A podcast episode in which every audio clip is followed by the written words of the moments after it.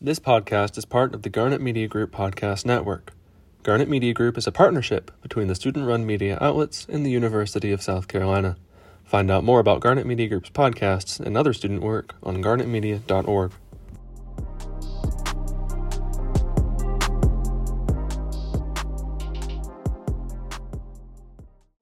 y'all? I'm Zoe, I'm Reed. and you're listening to Culture, Jam. Jam. So, this is our first episode of our podcast. I'm Zoe. I'm a freshman at the University of South Carolina.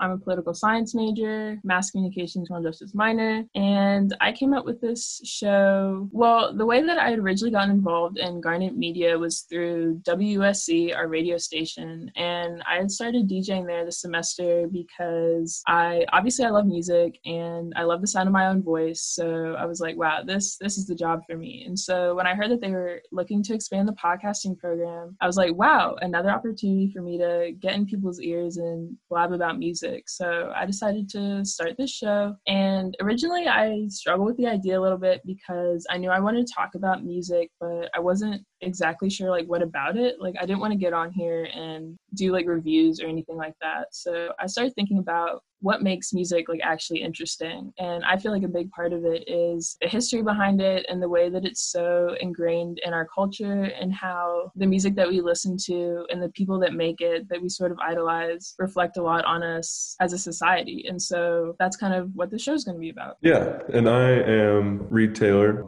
Getting into this podcast specifically with Zoe, I took a class this semester on podcasting just in general. And my roommate also is a DJ down with uh, the Garnet Media Group. And so I've heard about this a little bit, just trying to put myself in. And I've always loved music and I've always been interested in the cultural impact that music can have. And so looking into this and kind of exploring all of the, the different dynamics with different artists and the impacts that they've had, I'm very excited for that. I'm very excited to explore that with Zoe here. So yeah, based in terms of what we're like actually gonna be talking about, every episode we're going to choose a different artist. Some of them will be bigger, more iconic artists, and some of them maybe a little smaller, more indie. But basically, any musical artist that has an influence on us as a culture, we're going to talk about. And we're going to look at the culture that made them who they are and how they make us who we are as a society. So, for this first little episode, we're going to be talking about Harry Styles and the concept of androgyny and male femininity in the music industry. So, just to hop right into it, Vogue introduced their December cover, and Harry Styles is on it. And he is the first male to have a solo cover on Vogue. And gasp he's wearing a dress on the cover and a lot of people thought it was really cool and some people are not so happy about it Yeah, for sure. There has been a lot of uh, conservative pushback. Uh, I feel like a lot of people saying that it's weird to see him on the cover wearing a dress, wearing a lot of uh, heavier makeup, and just so heavily clad with uh, different jewelry as well. Uh, that's something he embraced a lot. I noticed. I don't know. What was your What was your take on it, Zoe? What did you What did you think about just how open he is and how accepting he is about a more feminine side to him, as opposed to what might be considered like the norm here? honestly when i first saw the cover i wasn't really taken like aback that much by it if you know what i mean like i wasn't like oh my gosh a man in a dress just because i'm like i've seen harry styles before like i'm kind of familiar with his presence and he has a history of wearing these sort of things and just i feel like men and the entertainment industry in general nowadays are more and more open about that. And i think i think it's great. Like i think people should be able to do what they want to do. And i think it's cool that uh vogue has had their first um male solo cover. So it's cool to see how people are kind of more accepting of these kinds but it was also kind of i don't know like there are people like i think it was candace owens she tweeted something. Uh, let me see. The, the exact quote she said there is no society that can survive without strong men. The east knows this in the West, the steady feminization of our men at the same time that Marxism is being taught to our children is not a coincidence. It is an outright attack. Bring back manly men.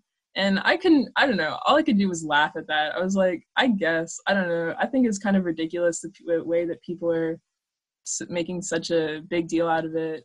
It's like it's a it's a cover of a magazine. I don't know, and it's not anything new really.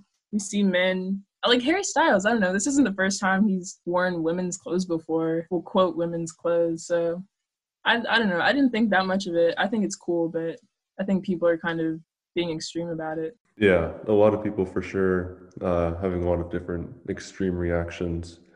It's been interesting seeing, um, is it Gen Z and the reactions to just a much more ambivalent approach to uh, gender identity and how it's not like an issue at all anymore where people would hide that side of them if they felt more comfortable uh, cross-dressing or wearing quote women's clothes quote.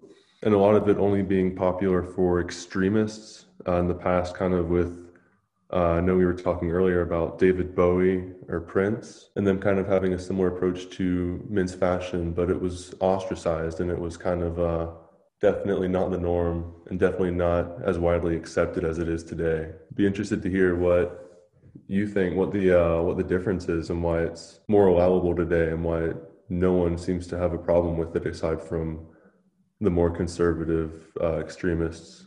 Yeah, for sure. Like I think it's interesting how people like these really conservative people are like oh this is so ridiculous like you're ruining our society when it's like it's really not anything that new like you were saying uh, when you look back in the 70s like there was david bowie and he comes around with his whole like sexless alien like persona. And then in the 80s you have people like robert smith uh, boy george with all his makeup and these flamboyant outfits. And then probably most notably is you know like prince who even went as far as dropping his name and his gender and going by the artist formerly known as Prince for a while. And then you even have female artists like Grace Jones and Annie Lennox who really embraced a bit of a more masculine persona. And it's like when you look at all these people, it's fairly easy to see where someone like Harry Styles in this Vogue cover could come to be.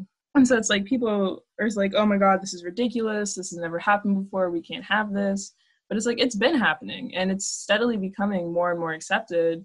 Whereas back in the day, like people grew to love David Bowie and Prince, but when they first came out, it was like people were not having it. And, and nowadays, it's like there are a couple of people who are like, oh, no, no. But nowadays, it's like, especially like you were saying, Gen Z, like we are so flexible about those kinds of things. Like people really don't care. So it's like people like Bowie and Prince started this thing, this kind of idea way back in the day, and it's gradually become more and more acceptable.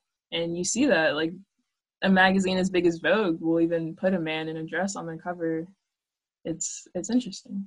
There was one thing I wanted to bring up. I was talking to my brother's girlfriend of like seven-ish years, and she is super into fashion, super into a lot of different uh, cultural, just appreciation kind of things. Um, and she was talking to me about Woodrow Wilson. Uh, when he died, apparently they I haven't fact checked this, right? But I have it from a good source but when he died, apparently they looked through his.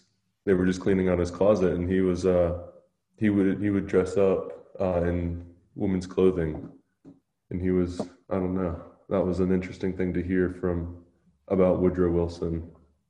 That is interesting. I did not know that at all. Something I think is funny is when you look at like the manly men and the frilly girly men who are the downfall of our society or whatever and then you look at who women are like actually attracted to. And it's like maybe this is just my experience and the women around me but i feel like when i talk to women like like my mom or some teachers i've had and just like the adult women that i know i don't often hear about like oh my gosh i was so in love with bruce springsteen and bryan adams. They were so manly and hot. But i do tend to hear a lot of like oh my gosh prince was so sexy so interesting. And then today especially a lot of young women like they obsess over boys like Harry Styles and Timothée Chalamet, like they will flock to a man in eyeliner and nail polish and earrings. And so then it's interesting to me because it's like, I mean, how are you measuring? So then how do you measure the importance of masculinity for these men, especially entertainers? Because if you're basing it off of like female attraction, then Harry Styles is not slacking in that department. And then if you're looking at commercial success, Harry has millions of people listening to his music, coming to his shows, and this issue of Vogue has like wait lists of people looking to buy it. It's so in demand. So you know, you have these people talking about uh, bring back manly men. Like this is such a big deal, and it's like, well, what does it really matter? You know what I mean? Yeah, yeah, for sure.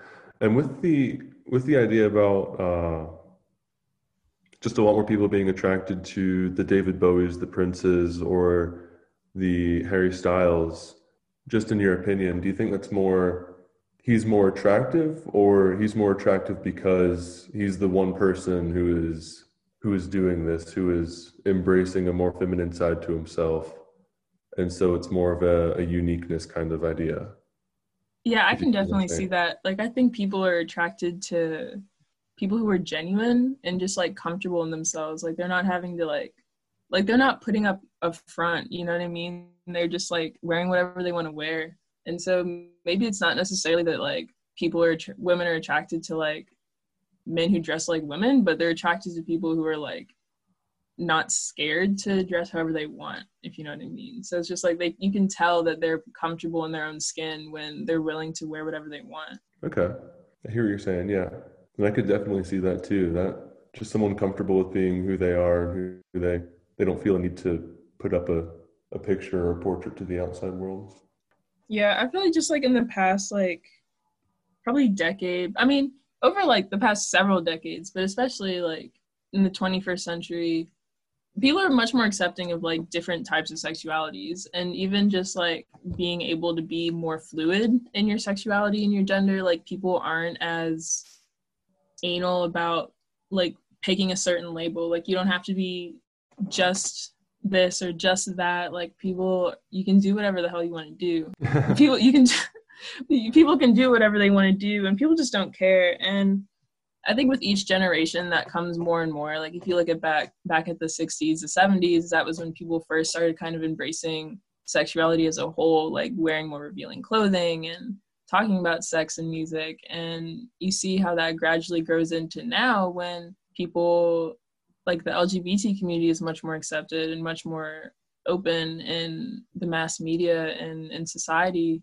Well, it's interesting you bring that up. Uh, did Harry does Harry Styles openly identify as straight because from what like a few interviews I saw with him, he was saying, "This is who I am. I don't feel a need to label myself as any certain way." And that's what it is. And that's the whole that's all it is. And I think that's appreciate I think it. that's a cool thing as well. That like kind of what I was saying is people aren't like so they don't feel like they have to identify as one thing or another.